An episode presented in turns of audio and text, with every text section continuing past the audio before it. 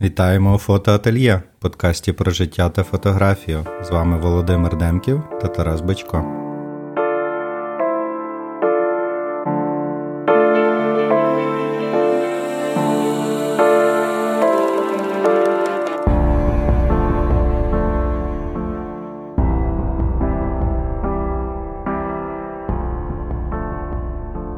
Сьогодні у нас в гостях Валентин Кузан, фотограф, письменник, культурний менеджер, тренер і розробник неформального фотографічного навчального курсу. Це те, що мені вдалося на швидкоруч знайти в інтернеті, нагуглити. Попри те, що я багато дивився робіт, чим Валентин займається, тому вітаємо у нас на подкасті. Привіт. Привіт, дуже Привіт, шалено приємно, що ви мене запросили. Е, ще й в таке коло я потрапив улюблених авторів своїх, і е, Марта Серко, і Ігор Єфімов, які переді мною були. Мені дуже подобається їхня творчість і твоя Тарас. Ти знаєш, я тобі вже це казав. Не знаю, чи варто повторювати, ну, але засичу це. В нас це все навзаєм. В нас це все навзаєм, і знаєш, і от ми коли е, планували нашу сьогоднішню розмову, е, я теж, е, попри все, що ми знайомі давно, товаришуємо довший час вже, я теж зайшов в інтернет і почав шукати, як е, тебе правильно представляти. І е, Володя це дуже успішно зробив, але я був здивований, бо я не знав, що ти закінчив школу, власне, музичну школу закінчив так, по класу гітари. І відповідно потім я не знаю, яким чином, я не знав, що ти закінчив журналістику. І відповідно, і потім, тепер, як вже говорив Володя, ну це ще виявляється, ти ще й поет. І знаєш, це от ці всі речі, воно от якесь таке одне, друге, третє. І якщо ти чув наш перший сезон нашого подкасту, ми якраз, ну я, зокрема, наголошував на тому, що коли фотограф займається музикою, так, це відкриває якісь додаткові чакри. А ще коли це, знаєш, мені здається, в тому випадку це таке максимальне комбо. І ну, мені здається, можна говорити сьогодні дуже на багато різних тем, е, яких, я думаю, буде цікаво послухати всім так. нашим слухачам. Того представлення, яке Володимир озвучив, то різні пункти з нього е, різного рівня актуальності, скажімо так. Бо е, я достатньо давно написав. Після 2010 року практично написав після того, як видав поетичну збірку. Ну, Видав приводу... збірку, це вже, тобто досягнення, воно нікуди не пропало, ну, тобто воно не має терміну давності. Воно є, Ні, воно я існує. Не, то я не, не для того, щоб е, применшити е, то, що я зробив це. Хоча я, думав, е, ну, практикував таке раніше. Зараз вчуся це, це всі якісь е, маленькі і більші свої досягнення враховувати, як є. От, Важливо наразі е, дружити з е, головою на такому рівні, щоб і, і таке робити. От, е, З приводу культурного е, менеджменту, то ми робили в Ужгороді тривалий час такий, як би то сказати, дуже локальний, але з амбіцією на міжнародний фестиваль, який почався як літературний, потім розширився до виставок художників, фотографів, трошечки навіть було. І е, виставок, е, і, значить, перформансів, і виступів музикантів. І крім того, е, ще був у нас е, гурт, де я був вокалістом і автором е, текстів, але він протривав буквально е, півтора року.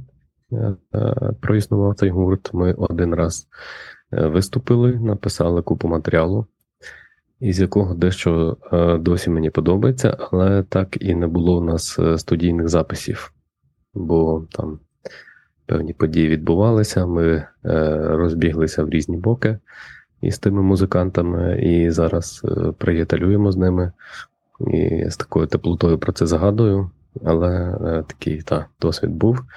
На жаль, воно не зафіксоване так, щоб можна було якісь притомній якості це слухати, тільки в мене лишились такі е, диктофонні записи, бо я е, дуже хвилювався, що таке щастя, таке щастя, і раз і його може не стати з якихось причин. Тому так і е, відбулося. От Я досі е, музикою після того не е, займаюся, як переїхав до Києва. Вже трошки було не до того. Потрібно було на новому місці адаптовуватися і знаходити якісь можливості для роботи фотографічної. От. І так воно все е, загуло. А з приводу е, письменництва, то е, я собі це так сформулював, що е, поставив на паузу е, таку без, е, ну, без якогось конкретного терміну. Відчую, що хочеться, що є мені що сказати знову, то буду говорити. Але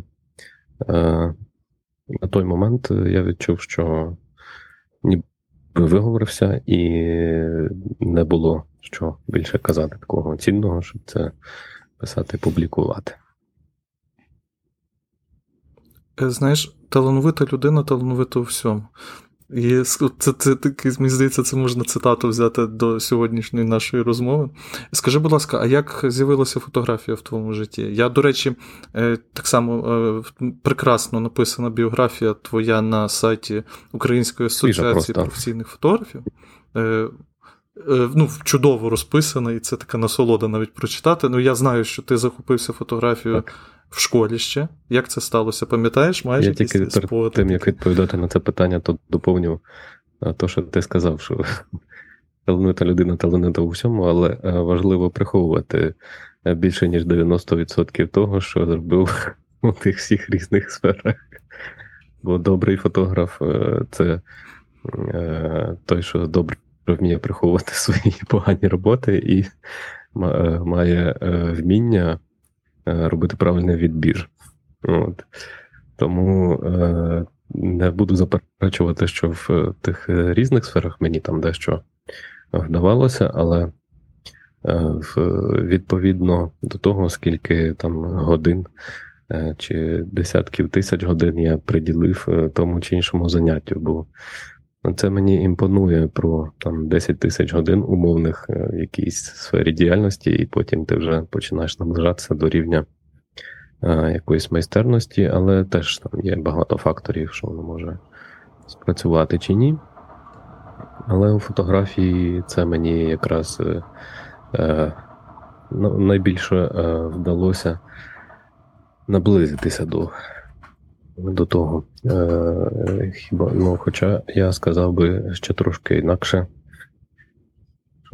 Із тих всіх різних діяльностей фотографії мені найбільше вдалося, бо я просто найбільше часу їй приділяв. І це е, одна із трьох таких моїх любовей, е, бо фотографія і музика, і е, письменництво мені однакове задоволення приносять, але фотографії вдалося е, закріпитися, бо там, де а тут уже почнеться нарешті відповідь на твоє питання. Е, економіка рухає світом, і і з тих всіх е, речей, якими я цікавився, то в підлітковому віці мені вдалося закріпитися в фотографії якраз за рахунок того, що я відчув відгук у людей які ці фотографії отримували від мене е, не тільки про те, що їм подобається, то що вони бачать, а я відчув це в еквіваленті фінансовому, що люди ще й готові е, за це платити гроші. І е, від того моменту, коли в 10-му я в 10 класі я відзняв перше весілля. Серйозно. Це, це... Ти швидко знайшов себе, знаєш. Мій батько е, фотографував. Це був в 90-х, е, на початку 2000-х е, його одна із його діяльностей, бо він викладач математики і працював в дуже різних сферах. А взагалі він такий справжній поет, у нього більше семи поетичних книжок і декілька прозових. От, е, То, власне, я в такому середовищі просто зростав, і, власне, з фотографією я теж познайомився завдяки батькові. І з фотографією, і з гітарою також. От, Хоча потім вже в музичній школі це вивчав. От, а е, Як це почалося? Я просто бачив, що батько фотографує, е, і випрошував у нього камеру, щоб щось знімати. Батько колись у віці студентському активно знімав, проявляв, друкував сам. Але після того, як у нього вкрали значить, комплект Е, обладнання увесь відразу ж в великому, велик, великій валізі, то після того він довго не знімав, але коли народилась моя молодша сестра, то він е, відновив, купив собі простеньку камеру і вже з натхненням знімав, щоб це документувати. І е, з сестрою у нас стосунки налагодилися вже коли в нас е, зарівнялася трошки рівень зрілості, скажімо так, бо в нас 9,5 років різниці. А от стосунки з фотографією налагодилися відразу. Стало цікаво. А скажи, будь ласка, тобто, е, ну, наскільки я розумію, скільки тато фотографував, напевно, ви так само ставали е, героями так, е, цих знимків, напевно, і це тебе ну, найбільше привело та, до фотографії, це цей приклад. Чи тобі відразу стало цікаво фотографувати? Там, Не знаю, ти визначився, що от е, бачив, як тато фотографує, наприклад, весілля, і вирішив, я теж буду фотографувати весілля. І з весіллям вийшло е, таким дивним чином, що е, батько настільки активно включався у все, а, чим можна було на ті часи. Прогодувати сім'ю, по-перше, а по-друге, йому ще й подобалось це, звісно, то він е, дуже активно знімав. А тоді ж не було е, Google календарів і всякого такого, то він просто записував собі в зошит, е, коли е, яку дату в нього забронювали. І відповідно, якщо була заброньована якась дата за рік до весілля, а якась за два місяці, то воно могло десь на різних сторінках ці записи опинятися випадково. І один раз так сталося, і завдяки тому випадку я пішов знімати весілля, коли вчився в школі ще. От, Мені було дуже страшно. Я сказав батько, а ну, е, відбулося як? Батько каже: типу, у мене зараз е, це накладка, ти завтра йдеш весілля знімати. Тому що е, він взяв дві дати на два замовлення на один день. А це. Ну, в тебе та, не було вибору. Вибору не було. Ти вже був до, приречений. Добровільно примусово. Це як вчитися, це як вчитися плавати. А, Та, щоб на, на середину озера і гриби, так? Да? Гриби. Але е, фотографувати е, я вмів на такому рівні на той момент, що на простій камері в автоматичному режимі там я просто щось міг вибрати, на чому увагу сфокусувати. І був рівень е, моїх знань, але оскільки е, у нас був е, єдиний конкурент, там, де я виріс, е, і він знімав е, геть погано на той час, то е, в людей особливо вибору і не було кого, замовляти. І я думаю, що вийшло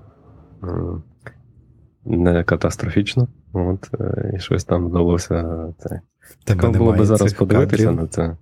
От якраз я собі про це подумав, що цікаво було б зараз глянути, але е, е, я дуже добре в пам'ять мені врізалося, як е, е, я батька питав: так, а, а що мені робити? Там, це ж була плівка, це був е, F60 Nikon е, дзеркальний вже на той момент плівковий фотоапарат, і я собі на е, коробочці з плівки записував де скільки кадрів робити. Там 5 кадрів у церкві, 5 під час розпису.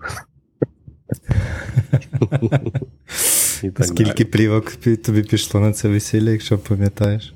А, Точно дві. Але uh зазвичай батько дав мені таку інструкцію, що старайся вкластися у дві, але якщо дуже файно все, то можеш і три використати. Там, де можна вже розвернутися було. І ми з батьком були а такими а піонерами. яка плівка була? Sorry, що я це Я думаю, що, до речі, я думаю, що це був е, швидше за все кодек. Кодек Gold? Color, Color Plus, швидше за все. Хоча mm міг бути і Gold, тому що а, тоді він був значно доступніший, ніж зараз. Його було а, скрізь багато плівкові часи. От, Тоді ж а, це який був рік. 2001, mm напевно, бо в 2003 я школу закінчив. Ось. Ну і до того я любив знімати, але отак от е, увірвався в професію, точніше, першу таку інтервенцію здійснив фотографію е, комерційну ну, це, е, в той момент. А це літо було, чи чи це був було ну, якийсь навчальний рік? Чи це літо було? Це, по-моєму, була якась весна або осінь, одне з двох. Бо ну. е, якщо розібратися добре, то е, на Закарпатті, а особливо е, в закарпатських селах, е, в одному з яких я народився і жив на той час, то я вже пізніше це з'ясував, що весілля роблять е, тільки е, півроку. Півроку взагалі не роблять. Тому що, е, якщо знати ці всі нюанси, то півроку триває піст. От Різні пости. Mm-hmm. Якщо під, підсумувати, то вони займуть цілих півроку. Я цього не знав. От, Причому є конкретні дні, коли можна, не можна робити. Я там ну, робили завжди в суботу. Якщо субота була у ресторану, у е, священника, в тамади, в музикантів, якщо субота була зайнята, тоді робили в четвер. Але інших днів е, не робив, тому що це вже вважалося. Ну, якщо ще в вівторок, то це вже взагалі там ажіотаж був величезний.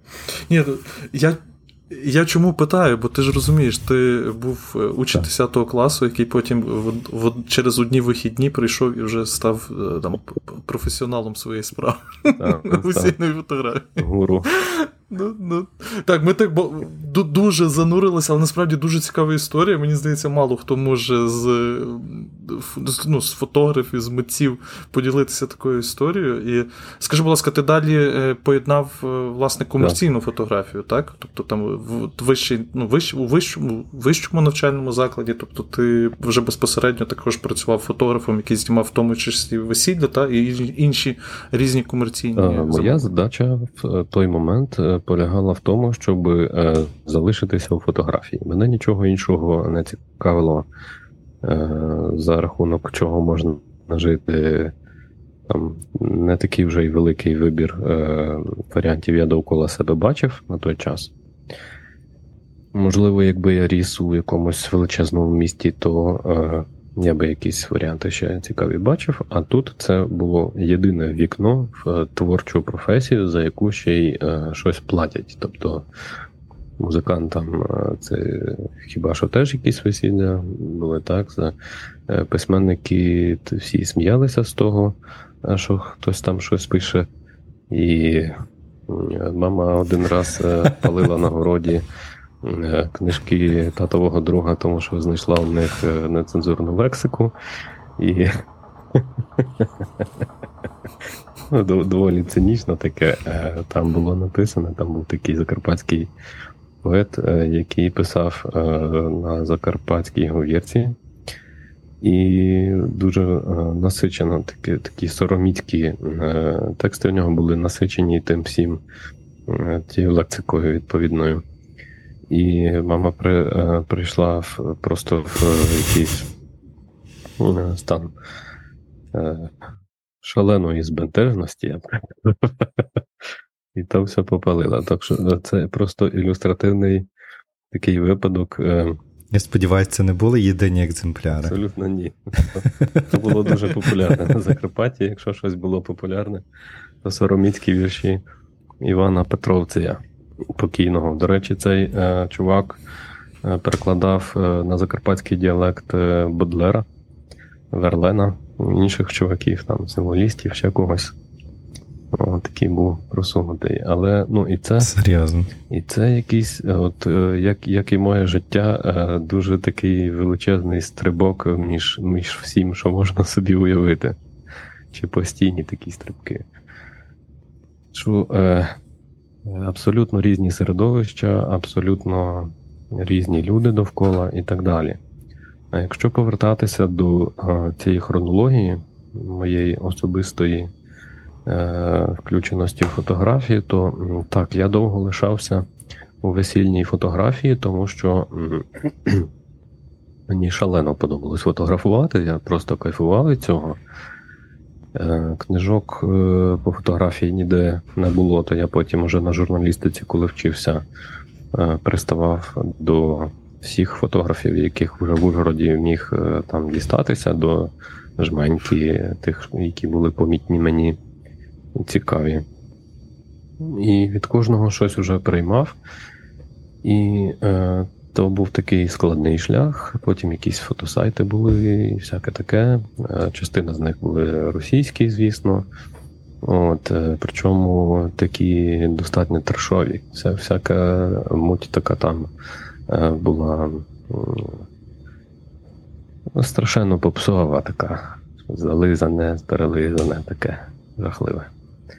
Ну і тоді більшість такого контенту можна було це було з того, що було можна нарити. До речі, е, якщо таку паралель провести, то перший е, раз е, я міг зайти в інтернет десь у 9 класі, От, а почав фотографувати в 10-му. Але то були часи, коли ще кілька років у нас на той момент треба було дуже довго чекати, коли завантажиться одна сторіночка. Я ще твоєї древ, древності я пам'ятаю діалап через телефон, коли воно хрустить, е, кричить і підключається, дуже довго грузиться. Тому так, прекрасно розумію. Я тільки та, я тільки хотів завершити оцей великий шматок оповіді про весілля, е, що е, це був єдиний жанр, за який платили в цьому регіоні, в цілому Закарпатті. Тобто, якщо ти хотів займатися фотографією і не ходити на завод, а фотографувати е, на ну, своє задоволення. А на ну, а заводів на Закарпатті близько п'яти. Таких, е, ну, маю на увазі заводів-заводів, якщо нарахувати лісозаготівельні якісь комбінати чи щось таке, то ну, якихось крупних е, десь десь стільки. Тобто більшість чим займаються люди на Закарпатті чи займалися на той час. Це їздили на заробітки. Причому мій однокласник, е, я ще фотографував його весілля вже після 2014 року, тоді, коли вже весіль знімав дуже мало, але однокласник попросив, то я це зробив. Виявилося, що він е, їздив ще на той момент в Росію, е, возячи мікроавтобусом бригади робітників туди. Із нашого села е, більшість е, чоловіків їздило в тому напрямку. А з сусідніх е, сіл там в бік Сваляви вже всі їздили на Чехію. Тобто навіть не така альтернатива була, що або ти йдеш на завод і або фотографуєш. Коротше, нема що довго це розписувати, хоча я вже це зробив перепрошую. Але це був таке, таке вікно можливостей, я б це так сказав. От, Ти приходиш на весілля, там двоє фотографів на декілька сіл довкола, от, на, можливо, на сіл 5-7. Можливо, там різні часи, там 4. Ну, і ти там собі розкошуєш, так би мовити. І чому я про це говорю, бо це такий старт е, цієї діяльності моєї раз, а якісь такі спогади вже виринають. А по-друге, я зараз розумію, що це був би просто розкішний е, проект. От. Ну, стільки знаєш, всього це завжди по... хто знав би, знаєш, знав би, де впадеш, так, то би так, просто так. настелив. Та? Тобто тут завжди от це з'являється. І в нас е, вже теж ми згадували, скільки, якби мати та, там, розуміння того, що що так минає швидко, і треба це все там карбувати в вигляді фотографії, то би, звичайно, це все робилося. І, е, та, Так що так що в моєму скажи, представленні можна було би е, замінити якийсь пункт на амбасадор е, закарпатських весіль. Чи щось типу того. Ну там ціла історія регіону, напевно, Капець. буде з цими, що відсутність роботи, особливо в сільській місцевості, потреба їхати на заробітки, як в Росію, так і в Європу. До речі, в мене є прекрасне розуміння, чому їхали в Росію, тому що не потрібно було візи, і це було банально простіше і дешевше. В Чехію поїхати це отримати візу було складно, бо знання мови Ні, тут не знання мови. Там перевозили переважно нелегально через кордон, це коштувало дорожче. Квиток там в Москву, наприклад, на роботу коштував набагато дешевше. Я ж сам пам'ятаю, у 2002 році, та 10 клас я закінчив, також був в Москві на заробітках в той час. Ну, Теж такі, от, ти, ти нагадав і мені згадалось. Тобто їздив в Москву, будував гараж для якогось там е, офіцера, якоїсь там цієї.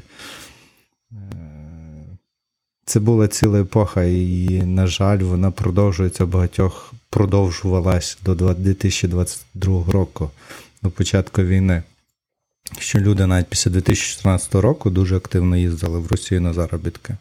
Тобто це це не змінилося. Просто без, без, ну, це безвихідь, немає інших варіантів, де працювати, їхали і заробляли де могли.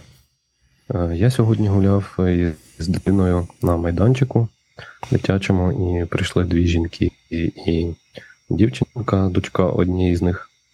А Зараз я живу на Київщині за кілометрів 70 від Києва, тобто село, де немає якихось е, російських е, меншин етнічних. Е, і дівчинка щось там по через слово говорить російською. І ця подруга мамина питає її, що де ж ти навчилась тієї російської мови? А, І і сама ж собі відповідає, мабуть, що мультики. Та? І в час, коли YouTube пропонує, просто не те, що пропонує, нав'язує, якщо ти з цього регіону, ти заходиш і весь контент, який на тебе лється, там 99% це російськомовний, то досі дуже важко цього впливу позбутися. і на той момент е, Росія приваблювала оцим відсутністю бар'єру мовного і е, з документами простіше було. І люди їздили заробляти туди. А зараз продовжується на Закарпатті, в тому числі теж такі випадки знаю, що дитина підростає, батьки десь собі по роботі. Це словом стільки тем для проєктів, що страшне. Просто цікаво, як е, мовне питання висвітлювати фотографії.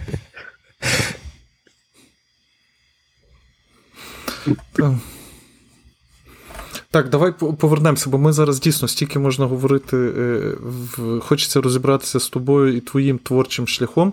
Скажи, будь ласка, е, коли ти зрозумів, бо ти ти вже пролунало від тебе, що ти в 14-му вже практично не знімав весілля. І, А чому ти перестав знімати весілля? Ну, Для тебе це якимось стало, не знаю, там супер звиклим, і ти не хотів вже в цьому працювати. От Чому ти не продовжував? Ну, У нас е, була сім'я, яка відрізнялась, так, і мої смаки відрізнялись від е, оточення, від смаків оточення мого. Тому я мало з ким е, дружив у селі.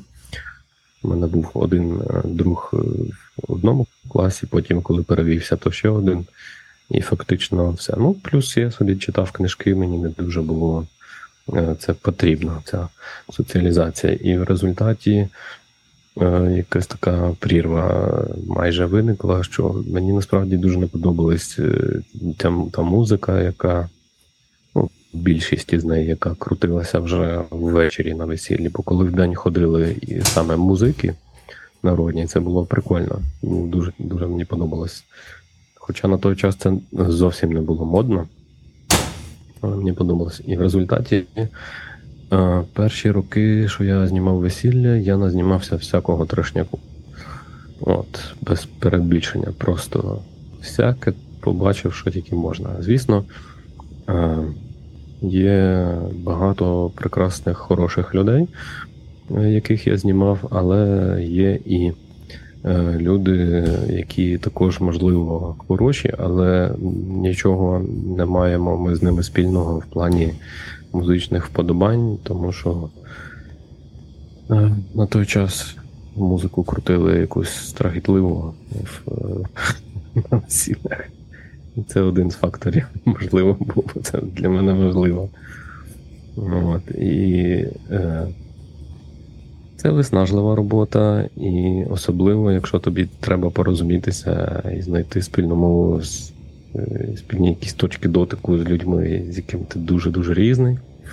Звісно, в кінці вже цього періоду Е, оскільки я не рекламував е, ніяк, крім того, що постив свої фотографії, то люди приходили дуже класні останні роки, е, що я знімав весілля, це було ну, кайфово. Десь вже за кордон їздив, в тому числі з нареченими. Просто було навіть цікаво тусити з ними. Знайомився там Віталій з батьками одних, було круто. Але як тільки я приїхав до Києва і міг сконцентруватися на якійсь іншій роботі, яка мені ближча, то я це зробив і зупинився на портретах. Валентин, перепрошую, бо це дуже цікавий момент, і багато, напевно, людей, які там займаються якоюсь своєю сродною працею, вони все одно мають якісь там, не знаю, там от на тому етапі, коли є якийсь вибір. Ну це ж як стався вибір, як ти переїхав до Києва? Чому ти переїхав до Києва? Тобто, це все ж таки через те, що ти вже мав от цей досвід, багаж знань, е, професіоналізму, зйомці весіль, і ти тобі це дозволило переїхати? Чи це якісь інші умови були, чому ти переїхав до Києва? Бо ти сказав, от коли я переїхав. Мені на той момент вже було дуже тісно е, в тому, що я можу фотографії робити в Ужгороді. І останнє, що я там зробив з цікавого, це от е, приїхав був Олександр Глядєлов і зробив зустрічі з е, фотографом. І просто можна було прийти послухати і подивитись його роботи. І мене вразило те, що е, існує таке явище, як документальна фотографія. Це перевернуло з ніг на голову моє уявлення про світ. Фотографічний, як мінімум. Ну, Тобто я е, раніше мав асоціацію з словом документальним, це те, те, що це щось нудне. А тут раз і раз і отаке. А, до речі, я ж ще й на студії працював. Е, Після закінчення універу батько відкрив фотостудію, і я на документи фотографував людей певний час. О, це було цікаво, до речі, дуже цікавий досвід. Мені мені сподобалося, бо така дуже коротка співпраця, е, і треба щось, ну, і треба зробити фотографію, яка в людину буде супроводжувати все, все її життя, фактично. От, Це це дуже прикольно. Мені дуже прикро, що цей жанр е, занепав в Україні, бо це знову ж таки був десь за кордоном е, на старе, таке натрапив на старе кладовище і просто став і залип на тих е, фотографіях, які на той час десь одну зробили людині за життя, і вона достойна, вона класна. Тобто там нічого ж такого немає, е, ніяких цих, але. Мене це дуже приваблює фотографія, така чесність е, і е, то, щоб е, воно мало дов, довгу дію. Не не, не пафосна, не не, не постановочна, проста фотографія, яка mm-hmm. переживе будь-які там ж самі інстаграмні часи і Тік-Ток. Так, те, те, з чого власне починалося, можливо, навіть. Це, до речі, ну ти сказав, що ну, не було тоді можливостей, так, але ну, все ж таки в таких великих містах, як Ужгород, напевно, багато людей працювали, які працювали з медіум фотографії, власне, як фотожурналісти, так, фотокореспонденти. І е, якраз отут оцей хороший фотокореспондент. Ну, він може зробити щось ну, про те, що ми зараз говоримо. Бо, наприклад, в мене є чудовий приклад е, фотографії моєї бабці, яку е, фотографували власне різні кореспонденти Львова, бо бабця заслужений вчитель України, і вона дуже дорожить тими фотографіями, які там знімали для газети. І і це дійсно круті фотографії. Я люблю повертатися, коли приїжджаю додому. Я ну, до бабці я завжди там дивлюся, в неї є там видруковані ці фотографії, які висять. І це це так, ну, це дуже круто. І от зараз ти сказав сказав, і для мене це. До речі, я ніколи не задумувався над тим. От фотографія на паспорт, ну це якщо вже заходити такої трошки з філософської точки зору, ти ж дійсно ти ж робиш фотографію, і людина з 16 до 20... 25, 40 25, і все. Так, Так, ну тобто 16-25. І потім 25-40. Ну це ж капець. От ти зараз сказав, і це а, аж коли, мороз по шкірі. Ну, наскільки... нова фотографія, то стара залишається теж в паспорті, і це дійсно там кілька фотографій, які все життя. Блін, зараз на пластик всі хочуть переводити. Не буде вже твоєї ностальгії. А, це Чек Меньов зробив про Але ні, круто. Це фотографування на паспорт і ці mm-hmm. речі. Я трохи знову зіскочив з теми, бо я то такий. Трохи... Дивись, ми такі ми такі говоримо. Ми, ми такі всі такі. Ми тут. Ми от е, за чашкою кави собі Тай, трошки добре. нас від'єд... роз'єднує відстань, але ми собі балакаємо. Та? Так що дуже ми цікаво. Не, ми, ми без сценарія, тому це нормально. Так, бо це було би нудно, мабуть, таке як хронологія е, і все. Е, то я ще скажу, що це моє одне з е, дуже яскравих фотографічних вражень, коли я був у Хорватії, де жили на той час наречені, яких я знімав. Я зняв їх на Закарпатті, і е, вони там запросили всіх родичів, а потім вони от в Хорватії, там, де жили, то робили ще для друзів е, це частину. І е, ми з ними поїхали, були ще ну, на морі там тусили. Я на світанку їх знімав, і був час погуляти по острову Кирк. Є, здається, відрика такий твір літературний. От, е, Це в мене філологічно вже проривається. Sorry, буде багато намішано. Нам доведеться багато посилань робити. Е, коротше, і було, був час погуляти там. Я пам'ятаю, як я приходжу. Це гора, це ж там ну, найфантастичніші краєвиди е, у світі, які я бачив, це е, гори і море разом. Що от е, скелясті гори, і між ними або море, або якісь теж великі водойми. Це мене зачаровує страшно. І тут одна така гора, от там дуже красиві ці села.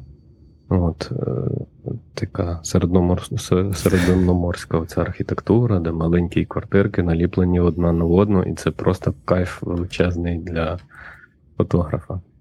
Ага, клас, Я гуглю. Клас. Я гуглю і бачу, неймовірно. Я, і я вже виліз на оту, е, на якийсь там пагорб, бо ми гуляли по цьому селу і е, дійшли до церкви. А біля церкви невеличкий цвинтар із е, фантастичним е, краєвидом на море з висоти.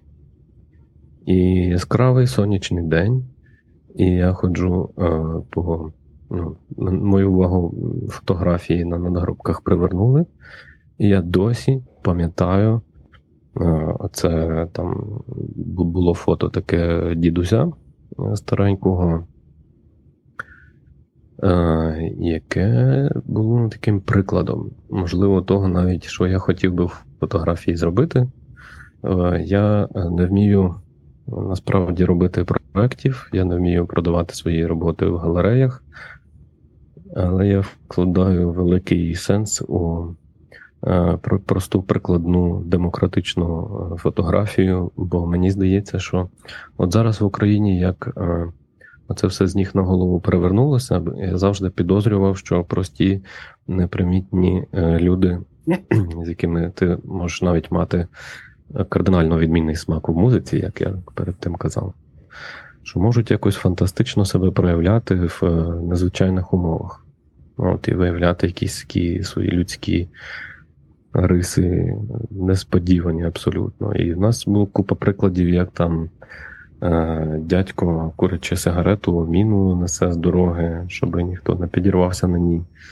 Чи такий собі, такий самий, нібито непримітний дядько перед розстрілом не боїться сказати Слава Україні і просто дивиться смерті в обличчя.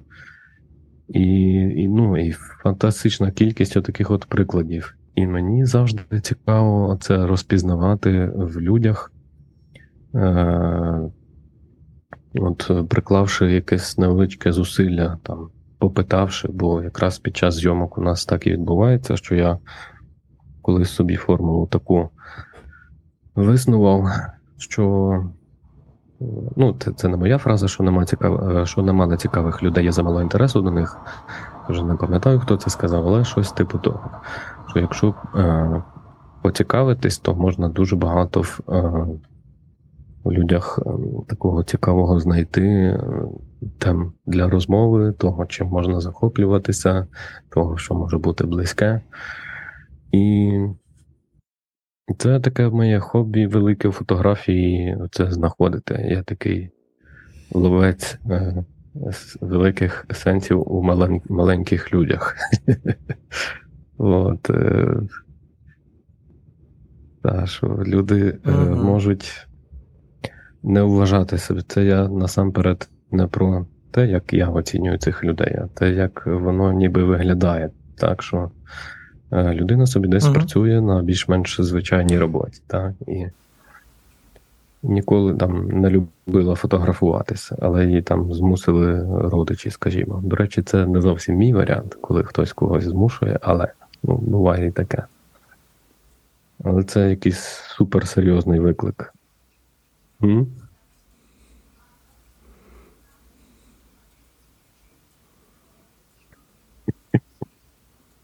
Чувак, ти щось знаєш в цьому світі, я бачу. Зазвичай це той період весільний був такий, що треба було.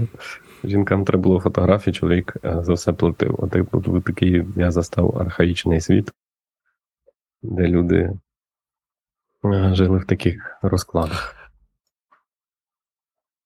І давай, бо е, все ж таки, бо я хочу зрозуміти, що ж тобою керувало. Дивися, е, дійсно приїхав Олександр Глядєлов, так? Завдяки тобі, наскільки я розумію, е, що це був твоя ініціатива. Зрозуміло, що Глядєлов це, я не знаю, там один таких стовбів української фотографії. І зрозуміло, чому ти надихнувся, напевно, документальної фотографії, почав цим цікавитися.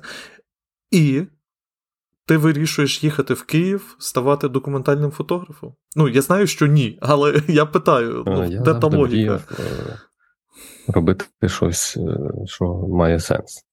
От, І просто робити добрі картинки мене не влаштовувало аж ніяк. От, І Мені хотілося чогось більшого, хотілося розвиватись. І коли я почув, що за допомогою фотографії можна висвітлювати важливі теми, чи принаймні важливі для тебе особисто, але ти можеш промовляти через фотографію. От, е, То я, звісно, захопився цією ідеєю, вона мене поглинула.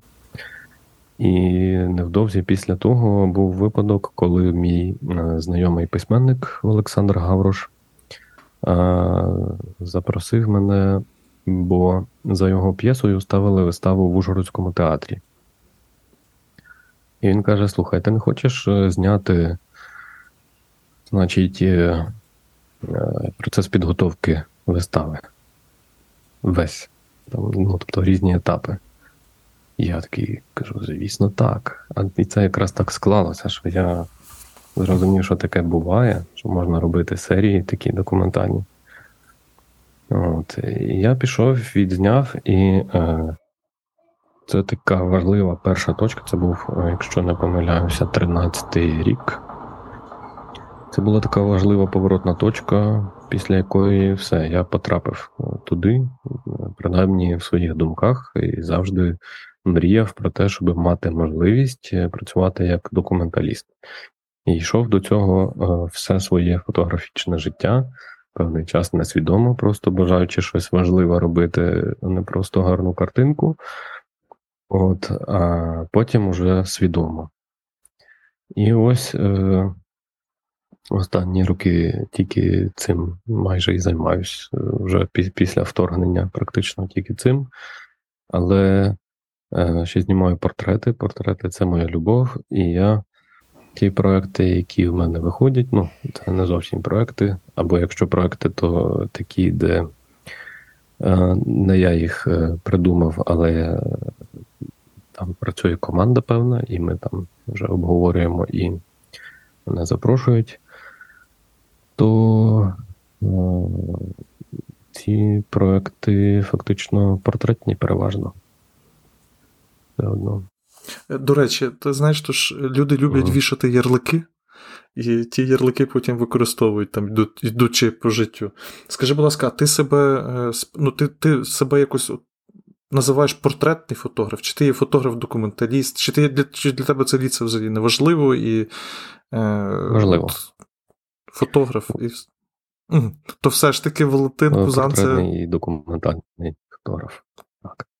Фотограф. Е, я дуже довго до цього йшов, дуже довго мріяв про це, щоб займатися цими двома е, видами, жанрами фотографії. І, в принципі, я їх поєдную часом. От, В більшості випадків я їх поєдную. От великий мій документальний проект, який триває, але оскільки я проекти не вмію робити, то він триває безстроково і просто перетворюється в великий архів на якусь тему. Тому так, це культ процес. Це якраз портретний проект.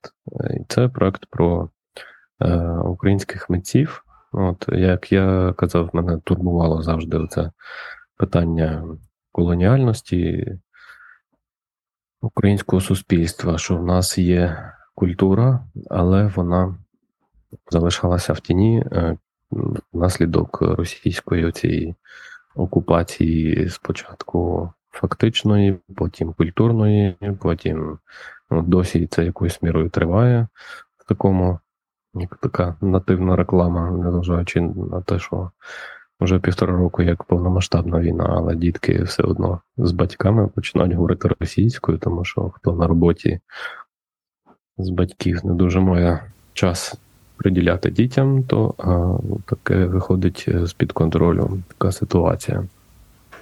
Діти стають е, е, Скажи, будь ласка. продуктом а, російської культурної політики, якщо би так можна сказати, то оскільки мене ця тема турбувала давно, а я дуже так гостро на несправедливість реагую, і після того, як я щось з історії дізнався, то мене це глибоко завжди обурювало, і я почав цей проект, коли він вже вийшов на етап свідомої роботи над ним, то я почав його робити більш системно і осмислив, що я підсвічую тих людей е, в українській культурі сучасній, які достойні уваги.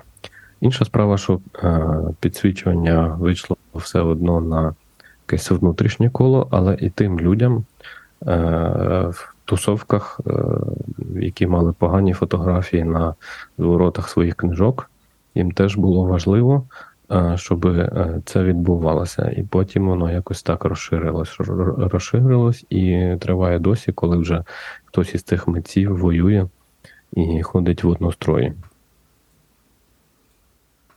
Вісім років ти вже працюєш над цим проєктом. Треба рахувати. Є несвідомий етап, а є свідомий. Свідомий почався в 16-му році, якраз із моїм переїздом до Києва. Я розумів, що в Ужгороді мені mm. стало тісно в професійному плані. Е, немає такого запиту на е, ту фотографію, яку, якої я потребую. От Я був таким вічним опозиціонером, що я любив чорно-білу фотографію, і мене 90% людей, з якими я знайомився як фотограф, питали: а ви тільки в ЧБ працюєте, чи, чи можливо можна в кольорі теж? Е, ну, ти знаєш мою думку стосовно цього твого проекту. Я вважаю, що він є надзвичайно вдалим, важливим, потрібним, і там будь-які епітети можна використовувати. Я тобі неодноразово про це наголошував і казав. І навіть недавно ми з тобою переписувалися, я говорив, що ну, деякі референси ага. ми з тобою обговорювали, наскільки це наскільки це потрібно. Тому мені здається, що якраз от все те, що було в твоєму житті, і там починаючи з е, ну, родини, звичайно, так, потім з твоєї освіти, ну це ти така незамінна людина. І я пам'ятаю, як е, у Львові на форумі видавців в тебе були дуже класно реалізовані е, такі заходи, зйомки, де ти фотографував, власне, там. Ну, напевно, почнемо з того цікавих тобі авторів, яких ти шануєш, поважаєш, і подобається їхня насамперед. Ну, мені так здається, їхня громадська позиція, ну, українців, так? Тому е, от це. Там дуже в тих людях дуже багато тебе. І от це якраз мені не заважає, мені навпаки, навпаки імпонує, і е, ті фотографії є об'єднані своєю візуальною мовою. Я е, не буду питати, але в мене насправді я неодноразово хотів до тебе дзвонити і там собі знімав якісь речі, та, чи там так само знімав портрети, і так думаю, ага, а як ж ти ну, як ти цього добиваєшся? Тобто, ну я про тіні говорю, так, які. Але думаю, ні, дзвонити не буду, питати не буду, я собі сам це знайду. Оце так комплімент. Для насправді, Тарас Бичко хотів мені та, та, питати, як я там якісь стіні зробив. Ні, бо я тут ну, я ж... Дзвони, скажи людям. Я, ні, е, людям цікаво е, також, що ти що я ти ж, запитав. Я ж я ж це, я ж тобі неодноразово казав, що я дуже люблю твої портрети і. Е, Дуже приємно та, це чути. Так що так. Тут Тому, цікаво, але думаю. Це, це спочатку ти Валентин згадав, та, що він дуже довго робить це, цей проект, і він там безтерміновий. Це, напевно, його і перевага там що це не є щось швидке, що там зроблено на на коліні, і це, тобто, це виважений, не провірений руками. Тобто, ну, було би чудово отримати там через декілька років якусь антологію цього проекту у виді книги. Де це можна буде все подивитися вживу. Ну, Якщо слухав наші подкасти, ми там з Тарасом е, помішані трошки на на фізичній частині фотографії, чи це, чи це книга, чи це принт, щоб це в руках потримати, подивитися, тому що це зовсім по-іншому сприймається. А. Тому очікуємо, е, що це конвертнеться в щось е, з онлайн-проекту, який там триває роки, і в якусь фотокнигу або якусь публікацію на зовсім іншому рівні. Це приємно чути і. Так, це важливо. Я погоджуюся, що дуже велика різниця в сприйнятті, коли ти просто на екрані дивишся, потім надрукував, і ти таке враження, що нарешті бачиш справжню фотографію, а то був такий е, голограма якась була до того. Mm-hmm. То було якесь. Мені ще цікаво е- про твою історію, як ти розказуєш, там е- ну, спочатку одне весілля, багато весіль, е- і так, ну, тобто такі як бульбашка була одна бульбашка, ти вперся в її межі, вона трошки розширилася, тріснула, тобто ти так розширювався, і так вона, напевно, і продовжується. Ми просто в першому сезоні з Тарасом про ці бульбашки дуже багато говорили, як ми там ростемо і ми знаємо там певних людей. Але от коли ви починати думати трошки за межами і дивитися за межами, тоді якраз приходить оцей експоненційний ріст. І зовсім кардинально все може мінятися, і цього варто прагнути і не зупинятися. Е, я вірю, що це фотографічна письменницька. Ну, тобто, я я писати не вмію. Для мене це дуже складно, і це, тобто, тому я фотографую. А в твоєму варіанті ти і пишеш, і ще й фотографуєш дуже добре. Тут комбінація просто та, і ще й музику можеш сам написати. Тобто, І і, ще і е, ще граєш. Це ж рояль, як він там називається. Це. це... Е, теж теж давно не грав. Е, єдине, єдине моє досягнення таке класне, мені воно подобається. Єдине моє досягнення в, в музиці, що я можу відразу ж грати то, що чую. На дуже такому невисокому рівні. Ну, тобто, mm-hmm. єдине, що не лажати, знаєш, щоб потрапляти в ноти чітко, нормально. Але якоюсь е, техніками такими професійними я не володію. І я от е, щойно подумав, що, можливо, це теж корелює трошки із е, з фотографією моєю, бо в цьому плані мені цікаво було це все діло сприймати. Щось мене тут клацає, я його вироблю зараз. Запрошую. Доведеться вирізати, мабуть. Комп на мій. Дружина в мене радіоведуча, і мені пощастило, що в мене тепер мікрофон є, щоб з вами говорити. Це це чудово. Ну, насправді ми не чуємо, що що щось клацає. Ми вирізати, не знаю, є потреба, нема потреби, але тут то ж супер, ну, окей, тут окей. жива жива розмова. Я хотів казати, що е, то для мене такий інструмент для вивчення світу аудіального, фотографія візуального, а е, література. Е, теж коли я писав, то я намагався просто задокументувати такий потік. Ну, то це юність, ясна річ, що в юності подобаються модерністи, е, дадаїсти, всяке таке цікаве. От, І ну, дадаїсти, наприклад, просто вирізали із е, видань періодичних там газет, газет, журналів, вирізали окремі слова, кидали все на купу, складали, і то виходив вірш. От. Або там Гіома Полінер, який відмовився від розділових знаків, е, бо вони заважають сприймати поезію, і то має так писати, щоб добре відчувалось. Коротше, мені то все.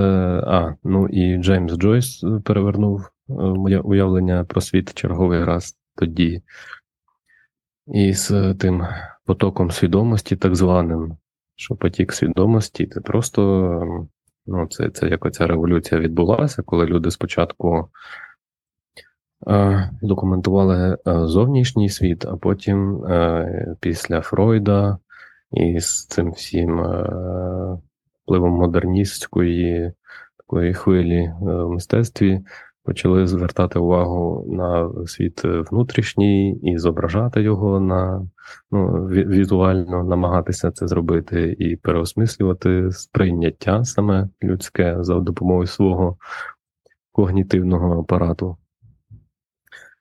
І е, я десь так виходить, що у всіх своїх е, цих діяльностях намагався це пізнати, що все-таки відбувається і довкола, і всередині і як воно одне з одним корелює. От. Так що оця чесна фотографія це теж е, цього стосується. І я собі колись е, зробив висновок, що людська фантазія достатньо обмежена штука, бо е, потім доводиться ходити колами і повторюватися. Але дослідження реальності це річ не річ безмежна. Ти можеш просто досліджувати безмірно і весь час щось е, дізнаватись. Ось скажімо, що вже 2023 рік, і досі, ну, здавалося б, вже все люди вивчили, що там е, тварини, рослини, які існують на світі. Виявляється, що не зовсім. Ще там якусь в льодовиках бактерію безсмертну знайшли. Ще там... А, там, Якщо в, бактерії в океанах нас не досліджено, у нас є багато місць на планеті, які взагалі там ніколи людська нога не ступала. Антарктида повністю загадка, що там. Ну, тобто багато чого. А ти розказував про, про це обмеженість фантазії. Е, наша фантазія росте разом з нами, так як ми розвиваємося, що ми бачимо, який е, навколишній світ. Знову ж таки, це ті самі бульбашки, з яких ти виходиш, це досвід. Ми якось не пам'ятаю, в якому епізоді це говорили, що неможливо робити проекти, знімати у вакуумі. Тобто це має накладатись на якийсь життєвий досвід. Тоді щось з цього вийде. Просто там іти знімати. От навіть коли ти говориш про портрети, там про військових, яких ти згадував, чи там е- людей, яких знімати. Ну, Тобто, це їх потрібно вивчити трошки, зрозуміти, хто вони, що вони, знайти підхід, тоді знімати. А просто там зняти на вулиці людину, і та, це це буде зовсім інша картинка. Так само е, в мене, напевно, такі припущення, це, що ти розгадував про цвинтар і про фотографії старі, ну, вони були зняті там, 30, 40, 50 чи 60 років тому. Тобто це було знято точно на плівку, Плів... камери тоді були повільні, тобто люди до цього готувалися, ну, тобто воно зовсім по-іншому сприймалося. Зараз оцими смартфонами, ну, тобто цей снапшотинг, який постійно відбувається, тобто він абсолютно люди навіть не задумуються, для чого вони роблять. Тут же такі, ну, світ пришвидшився, не факт, що це добре в цьому в плані фотографічному. З іншому, е, з іншого е, погляду, цей снапшотинг е, дає таку оптику чесності. Ну, крім того, що багато людей користуються смартфоном для постановочних селфі, це теж цікаве явище для дослідження. Але е, мені подобається це, як у Брюса Гілдена, такий йшов по вулиці, бах, йшов по вулиці, бах. Знаєш, і е, якраз ця спонтанність е, в тих портретах вуличних. І ще й реакція людей на те, що хтось нахабно зі спалахом в лице їх фотографує, несподівано зблизька. То це мені подобається цей ефект, бо, е, скажімо, в портретах я заходжу в музей Ханенків, і там завжди стояли портрети засновників музею. І я стояв, дивився і вивчав, як це зроблено, бо мені дуже е, подобаються ці портрети там Богдана Ханенка. Наприклад, я дивився, як там світло лягає, яка там мала бути який мав е, яке обладнання світлове там мало стояти, якого об'єму, з якого боку, під яким кутом, е, чи світло так обтікає обличчя, чи воно просто лупить е, на нього, чи так збоку, щоб там щось відбивалося і було контровеше трошки, або от, або там щось підсвічує, чи відбиває спеціально словом. Е, еталонні. От такі, як той портрет дідуся на цвинтарі, е, така класика безсмертна, просто що е, зробив один кадр, і воно не тільки на життя однієї людини вистачає, а воно вистачає як зразок для наслідування, потім формує цю фотографічну культуру якоїсь місцевості і якогось періоду, принаймні. А от. А чи не здається тобі, Тут мушу зачепитися, бо це цікава тема. А чи не здається тобі, от ти сказав, що тобі подобається ефект, який робив Брюс Гілден, там роблячи свої фотографії?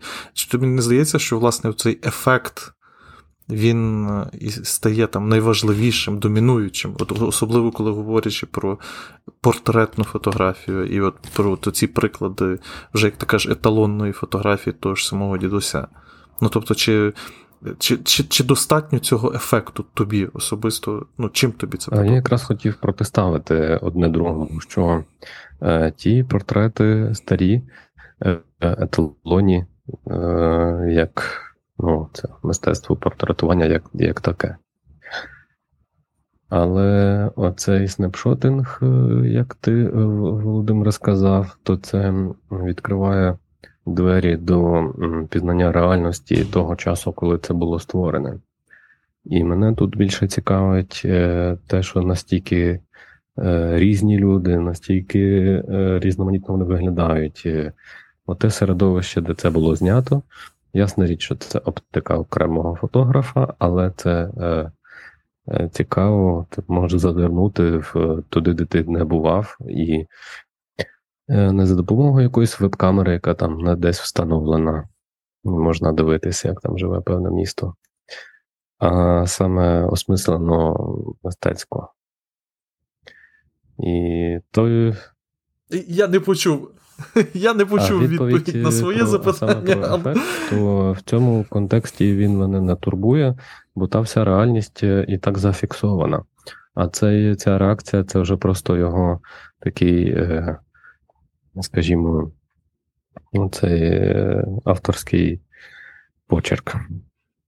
І воно прикольно, як авторський От почерк, тут, е, але я... не стосується того всього, про що я щойно казав, що все все одно він все, на вулиці я... їх зустрів, все одно вони так виглядали, як виглядали. Якщо е, скласти докупи там погляд одного, п'ятого, десятого фотографа з тієї місцевості, то ти бачиш, що так, там не тільки такі люди живуть, як знімає Гілден, не тільки з такими дикими для... поглядами, з спалахом засвіченими. От.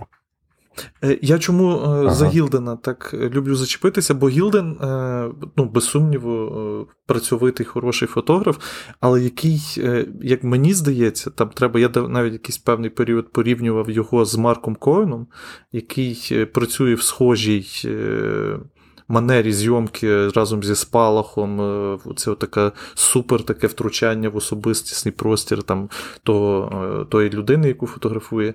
І е, Марк Коен, як на мене, він є набагато глибший, цікавіший і ну, там більше наповнений, ніж Брюс Гілден. І мені здається, що Брюс Гілден, власне, багато почерпнув від Марка Ковена, але всі знають і говорять про Брюса Гілдена. І це, е, мені здається, якраз одна з причин, коли е, в Ютубі власне, з'явилося відео, яким чином працює Марк. Е, не Марк Коен, там є теж його відео, яким чином працює Брюс Гілден. І всі дуже зачепилися, бо це дуже ефектне, це дуже цікаве таке відео, і воно відповідно має відгук. І мені здається, це от така ну, колосальна популярність разом ще з Магнумом там свій час.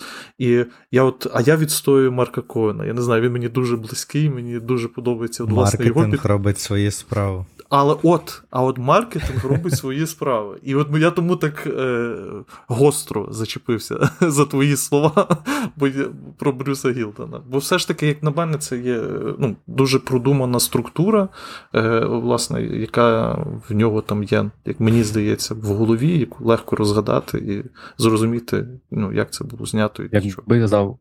Якби ну, я знав маленька ремарка. про Марка Коена, то я би, можливо, його зараз е, навів як приклад.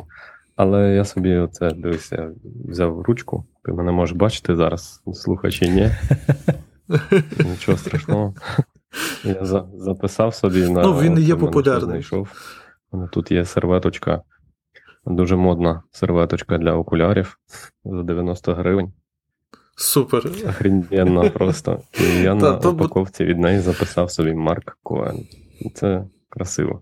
Буду подіювати. Ну, це дуже гарно. І хто хто знайде е, його книжку ем, Марка Коїна, вона ем, Darkness, якщо я не помиляюсь, називається. Це чудова книга, яка вийшла тільки в одному тиражі і е, стала вже такою, не знаю, раритетом. Який, ну, Особисто я дуже шукаю. І Не можу знайти за адекватні гроші, віддавати там 900 фунтів трошки зараз кишеня не дозволяє за цю книгу. Ну, Якщо і ти е, то... шукаєш і не можеш знайти книжку його, то можливо мені буде трошечки менше соромно, що я його не знав.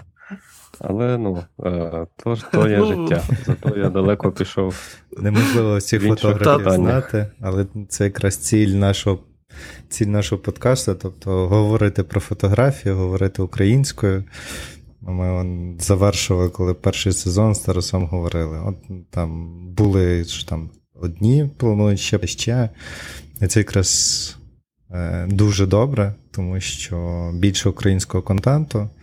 Е, просто коли ми задумали з Тарасом вести цей подкаст, я зайшов там в рейтинги, і там топ-10 це все російський контент, був російськомовний е, подкастах е, на тему фотографії, тому там слухачам, які думають починати, не починати, починайте. Це все не так складно робити, записувати.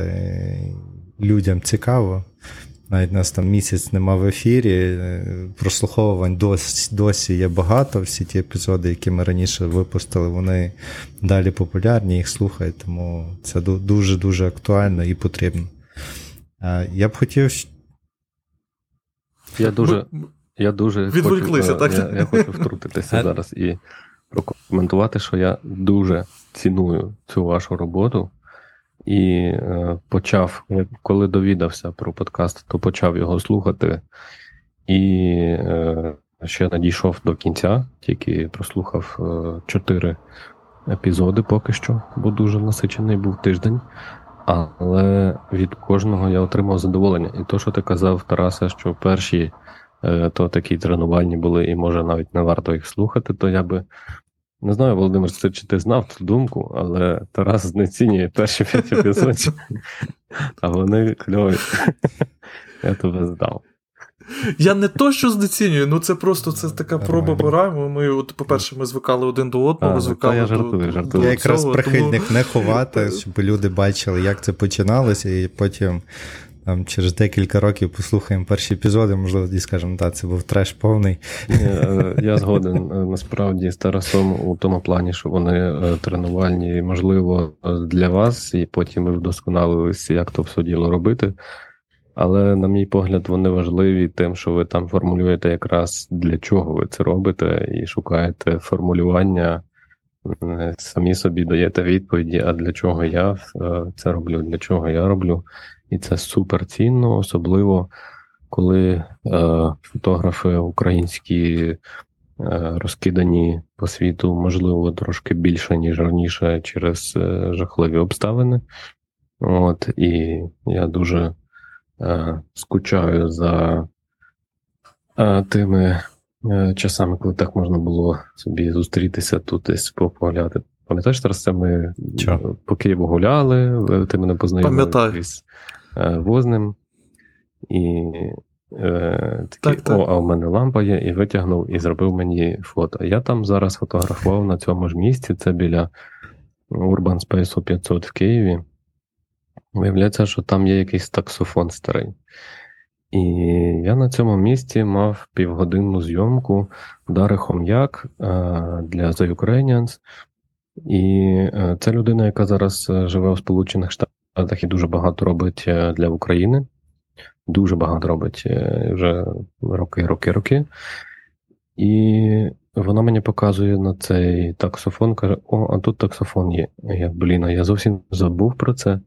Я кажу: о, а мені тут Тарас Бачко фото зробив і так е, такі теплі спогади цього. І е, хочеться, щоб е, ми могли з часом мати можливість так ще собі ходити безтурботно цей.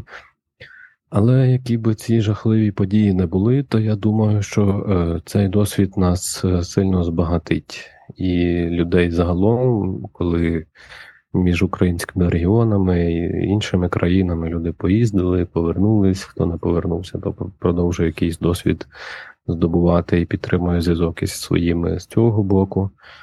І я думаю, що це має бути щось дуже цікаве, що ми мали би е, ту бульбашку, в якій були трохи е, зруйнувати в хорошому сенсі.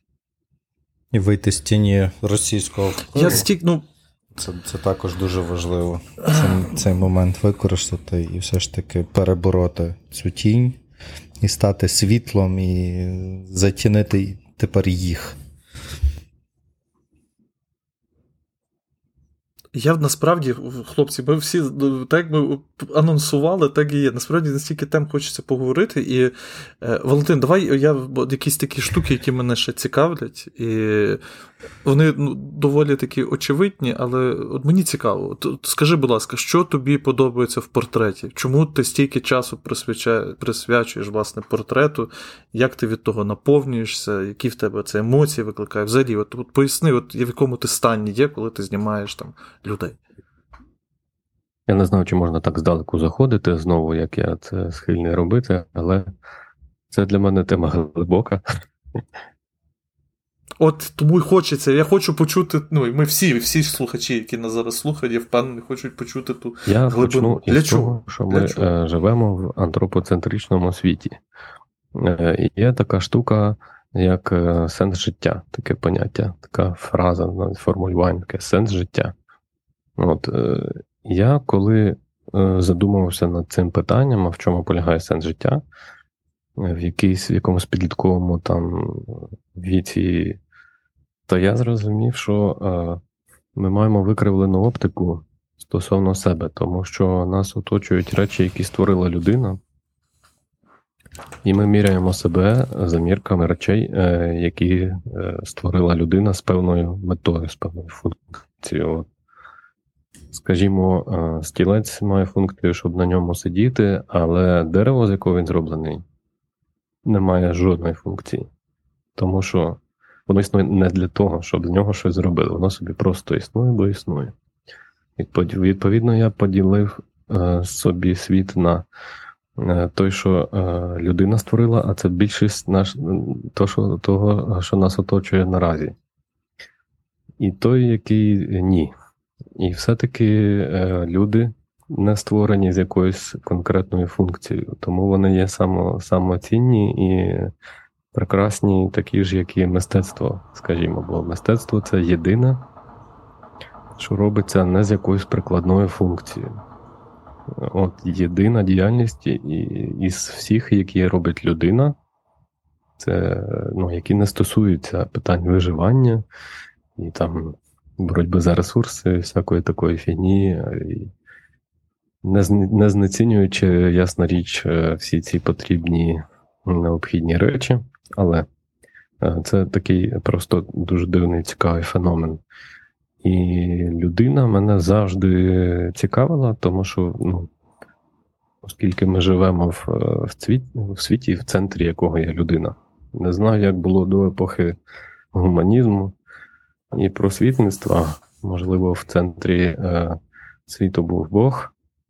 От, І люди в своїх діях орієнтувалися на е, в першу чергу на це, але ну, і то не факт. А зараз е, взагалі жодних немає обмежень, щоб центром е, Всесвіту вважати людську істоту. Але це такий шматок, якщо це довго дуже осмислювати, як я це роблю, то можна цих всіх висновків дійти, що воно так є, і ну, мені це цікаво цьому купатися. А якщо казати про щоденне задоволення від процесу, то я. Як називається, нагадайте мені, оця професія, коли швидко щось вручну записують? Забув слово. Е, Тайпрайтери. Ну, раніше це, це англійською. Ти маєш на увазі швидко вручну. Українською. Забув, коротше, як воно називається. Словом, е, якщо були якісь е, промовці, там е, говорили про мову, то завжди був чувак, який, чи човіха, яка записувала дуже швидко. Сте... Сценографіст? Ні, то, е, ну, Це мені щойно в голову. Просто це порівняння прийшло, тому я зараз його використовую. Але е, моя фото, фотографія портретна це е, стенограма людської міміки. Я би так сказав. І е, весь час під час зйомок я говорю із людьми і говорю з ними про них самих, е, бо е, цей принципа цього дотримуюся. Проявляти зацікавленість до тих, із ким е, працюєш, і тоді і мені цікаво, і виходить, що виявляється, що я людина дуже цікава, з якою я працюю, і цей процес приносить задоволення. І в ході цих розмов я не роблю е, якихось е, постановок, переважно можу порадити там повернутися в той чи той бік, бо так буде світло, краще падати, чи можемо посидіти, постояти, чи перейти туди-туди. І все. Е, Ну, Якщо це не якась корпоративна зйомка, де треба більше якихось умовностей дотриматися, тоді це так відбувається. І відповідно я е, стенографую ці вияви е, світогляду, світосприйняття е, людей, які вони виявляють на своєму обличчі під час розмови і формулювання певних думок. І це те, що е, для мене становить інтерес е, досі і є невичерпним джерелом такого візуального дослідження. От. І мені е, дуже цікаво це вивчати. От, Якщо сформулюю ще щось ліпше, то я скажу і переб'ю вас і скажу, що о, о, я згадав. Поки так. Давай так, щоб е, наші глядачі і ми е, так само собі все е, структурували. Ти працюєш над документальними проектами е, з різними виданнями. Я знаю, що ти працював, в тебе був потужний дуже проєкт разом з Ukrainians, де ти ну, власне висвітлював тему голодомору, так? Так, я з Українером, точніше, бо, бо з Ukrainian, за Ukrainians я теж співпрацюю зараз, але це більше вже після вторгнення. Ну, власне, цю тему з з, з Ukraїner ом. З Ukraїner ом, перепрошую. Е, е, Це, власне, ну і в тебе багато таких прикладів з різними видав, ну, видавцями, видавництвами, засобами масової інформації. Е, Ти займаєшся особистими проектами. Зокрема, от який ми вже озвучили кут процес. Також ти ще е, знімаєш е, людей, які до тебе звертаються, так? Наскільки Абсолютно точно. Е, як до тебе потрапити на зйомку? Просто люди пишуть мені в чат і кажуть, ми хотіли би теж позніматись у вас, якщо можна, і які умови. Я кажу, що такі-такі. І причому ці умови. Та, тобто ти відкритий. Умови... Нехай це прозвучить як як реклама, але це просто такий е, для мене становить зараз. Е, це для мене питання велике, що робити далі, бо е, дедалі все рухається швидше і швидше, із всіма курсами валют і витратами, і цінами, і всяке таке. Можливо, про це непристойно говорити, але але буду говорити про ранність фотографів в Україні, як вона є. І це велика складова, От фінансова спроможність робити те, що тобі подобається, і приділяти цьому достатньо уваги і часу. Це потребує певних вмінь, знаходити на це там ресурси. З приводу а, портретів, то мені дуже хочеться, щоб до мене приходили е, та приходила та сама категорія людей. Е, яка приходить зараз. Я не хочу бути модним фотографом, бо е, е, це величезний ризик, що до тебе почнуть приходити люди, яким просто треба фотографа, який модний, що вони там в нього фотографувались, а не тому, що їм близьке те, що ти робиш. А мені шалено близьке, шалено важливо, що, що до мене зараз приходять люди, які зі мною, можна сказати, так ми одного кола, так? Більш-менш чи суміжних бульбашок, чи однієї, чи. От я відчуваю багато спільного з тими людьми, які до мене приходять наразі на зйомки. Це мій свідомий вибір не рекламуватися, був колись, е, щоб саме так відбулося, і зараз це якраз ті плоди приносить. Це, звісно, складний шлях. Е, фінансово, але е, так мені подобається. Це мій спосіб залишатися фотографом, бо інакше я би не витримав довго. Мені важливо робити те, що мені подобається, те, що мені важливо. От, І так, як мені це подобається. І тому я е, тут останні півтора року це зовсім якийсь інший е, рівень. Я ці ціни не піднімав е, на зйомки із ну, на такі зйомки, як ти питаєш, е, із часів.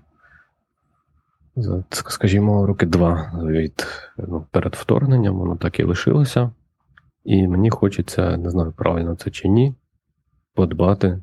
Хай це звучить як реклама, подбати про своїх клієнтів, щоб вони могли легко прийти до мене за невеликі гроші відносно зробити собі портрети. Бо я не хочу іншої. А аудиторії. я хочу сказати. Е, просто ну, мені хочеться тих тих самих прекрасних людей, з якими в мене цінності і світогляд е, схожий. Можливо, це упередження щодо багатих людей що може, мені не так цікаво з ними буде. Можливо, це. Але. А я навпаки, бачиш, я хочу наголосити, як ти гарно сказав, про от, е, як би це не звучало ніби егоїстично, але коли автор може сказати і наголосити на тому, що хочеться знімати чесно, правдиво, то, що подобається, то, що є важливим тобі, так?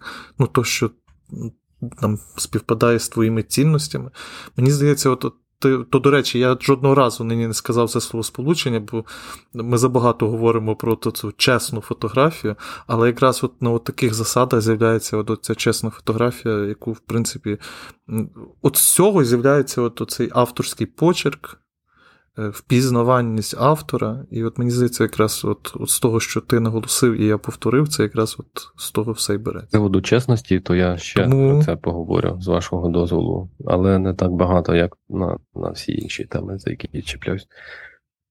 Чесність це характеристика е, сучасного світу.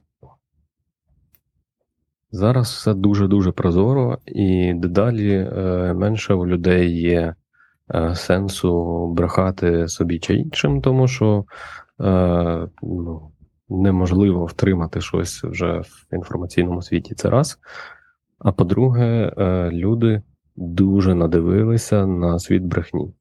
Скажімо, е, я не знаю, як в інших країнах, але на, е, у нашій країні е, пострадянській, ну вже не пострадянська, але я про час, коли вона ще такий шлейф серйозний тягнувся, то я собі колись сформулював, що, значить, що Радянський Союз був світом брехні. Е, люди брехали самі собі, ходили на мітинги просто тому, що так треба, несли транспаранти з якимись гаслами, і взагалі жодному слову не вірили, що там написано, тому що вони бачили, що їхнє життя в цій країні зовсім не таке, як е, то, що декларують е, з телевізора чи з тих самих транспарантів. І е, потім Україна рухалася до того, щоб цього позбуватися оцього, що ще Орвел писав, там е, подвійне подвійне мислення. Вже не пам'ятаю точно визначення, як він це сказав. От, що Подвійне вимислення це, це е, запорука виживання в тоталітарних країнах. А коли ти живеш уже в вільнішому світі, то ти можеш е, бути чесним з собою, бути чесним з іншими. Люди починають толерувати інакшість, немає в цьому загрози, і це прекрасно. І я помітив е, це на різних рівнях. Цю чесність, е, і навіть не тільки у нас, скажімо, е, є оця страшна якась проблема, що не знаю, як у кого, а я довкола себе бачив, наприклад, такий світ, де якщо є чоловік і дружина, і це отак от стереотипно, як в старих е, е, ідіотських анекдотах було таке, що чоловік е, там спить з усіма, до кого може дотягнутися, але вони живуть в лапках. Це я показую ще руками, що в лапках щасливе подружнє життя до смерті, і головні чинники економічні в тому шлюбі, що якось впадло тим всім займатися, щоб роз'їжджатись, і непонятно на що, якщо всі можуть просто мовчати про те, що всі знають. А зараз я помічаю такі е, речі, що от е, люди почали розлучатись багато і роблять якісь е, страшні, дуже болючі вибори, це в тому числі і про мене зараз. Але чому я про це говорю? Бо я фотографував одного письменника відомого, потужного, який живе в Лондоні переважно. От, І він е, сказав мені те саме, що е, от я теж от, вирішив е, в своєму випадку. І точніше вирішував робити болючі вибори, там розривати шлюб, якщо ти бачиш, що воно вже не є чесно. що Е, ти не можеш чесно сказати, що так, я тебе кохаю, хочу з тобою бути все життя. Ти вже думаєш про якихось інших людей, чи вже не віриш в те, що відбувається. І це дуже боляче, але ця е, чесність е, для мене досі є таким дуже дуже об'ємною темою от у всіх сферах. І можливо, тому що ця тема мені важлива то я її ще й фотографії максимально наскільки можу втілюю. Тому документальна фотографія, тому і навіть і портрети є таким е, занотовуванням, цим стенографуванням того, що я бачу. Реальності навколо мене. Просто реальності в обмеженій, е, в обмеженому просторі взаємодії двох людей. І це Мені дуже цікаво. Я ще не на всі питання в цій темі дав собі відповіді, але е, можу однозначно сказати, що ми живемо у світі зараз, який далеко пішов в плані чесності і до інших, і до себе. Або, можливо, це бульбашкове таке враження. От, Ви мені скажіть. Дякую. Е, Ну, Це надзвичайно складна тема. І зараз ми. Я я особисто я не дуже би хотів ці бульбашки е, чи руйнувати, чи не руйнувати. Але дуже дякую тобі за таку е, відвертість, як завжди, за глибокість, за те, що поділився з нашими слухачами і з нами е, своїми думками, своїм баченням. Трошки показав, привідкрив двері, власне, як ти це робиш. Це, Мені здається, можна говорити ще дуже-дуже багато. Я думаю, можливо, ми е, будемо в наших подкастах, в наших сезонах е, робити якісь камбеки, я не знаю. Тобто, бо, або якісь там теми, які не друге, обговорили. Друге причастя. Е, а а глядачі, слухачі хочуть е, почути. Бо мені ну, насправді я би ще говорив і говорив, але я розумію, що е, наш ефірний час називаємо так. У мене ще є одне питання, поки ми не завершили. Ми все ж таки подкаст про фотографію, і напевно варто запитати таке питання: тобто, на що ти знімаєш? Ну, Це дуже банальне, дурне питання, але мені цікаво. Ну, Ти знімав довгий час на плівку, ну це це вікове. Так, а на на що знімаєш зараз? Це питання е, не знецінюю його, будь ласка, воно нормально і це, е, воно важливе. Бо фотографи, які кажуть, що техніка не важлива, це фотографи, які пройшли оцей шлях і зрозуміли, що питання техніки другорядне, але воно важливе, тому що воно диктує спосіб знімання. От повільніший, швидший, спонтанніший і таке інше. То я знімав на плівку, зараз е, знімаю е, іноді на плівку, але мені дуже важко повертатися до плівки, бо вона це зовсім інший темп зйомки. Я зараз знімаю на Sony на 3R. Е, знімаю три фікси, і це Ну, і з гарним, з гарною пластикою на ці об'єктиви фіксовані. І мені важливо знімати, ну, тобто мені важливо дотримуватися цього стилю, який мені ця техніка дає можливість, е, дала можливість виробити. Що цю максимальну спонтанність. Мені цікаво самому себе дивувати, а що ж там, що ж там а, далі. Це вже рівень, коли техніка стала продовженням рук. Так, Ти вже розумієш абсолютно повністю можливість і фотоапарату, І не хочеш думати про це. Об'єктиви. Хочеш думати про те, про те, що ти знімаєш. Так. Тому е, вибачайте, якщо е, мало було власне про фотографію, але мені здається, що от, настає певний етап, коли ти більше думаєш е, про те, що ти хочеш е, знімати. Ну, вам це відомо. Вам це відомі речі. Так. От е, і ще наостанок скажу, що оці півтора року пройшли, як ви казали, що співпраця з медіа і всяке таке. І я почав знімати війну і безпосередньо, і опосередковано. І я вважаю, що та, фотограф ти чи не фотограф, але ці, ця тема кожного якимось чином та й торкнеться чи торкнулася. І навіть я собі, Тарасе, думав про твою творчість після переїзду, як про творчість, е, на якій немає безпосередньо зображень війни, але цю е, роботу робила людина, яка з тих е, обставин вивезла свою сім'ю за кордон і знімає життя, як його бачить українець, живучи там, внаслідок таких речей. Тобто, навіть так, якщо там нічого такого не буде видно, то воно є в цьому контексті.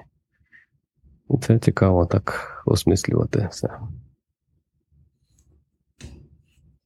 Дякую, дякую, друже. Дякую ще раз за цю розмову. Дякую вам. що Дуже дякую. Володя. Було приємно познайомитись. І До зустрічі!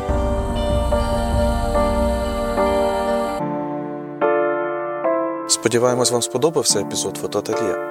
Ви можете дізнатися більше про мене і Володимира на сайті та в інстаграмі. Посилання в описі. Дякуємо, що були сьогодні з нами. До зустрічі!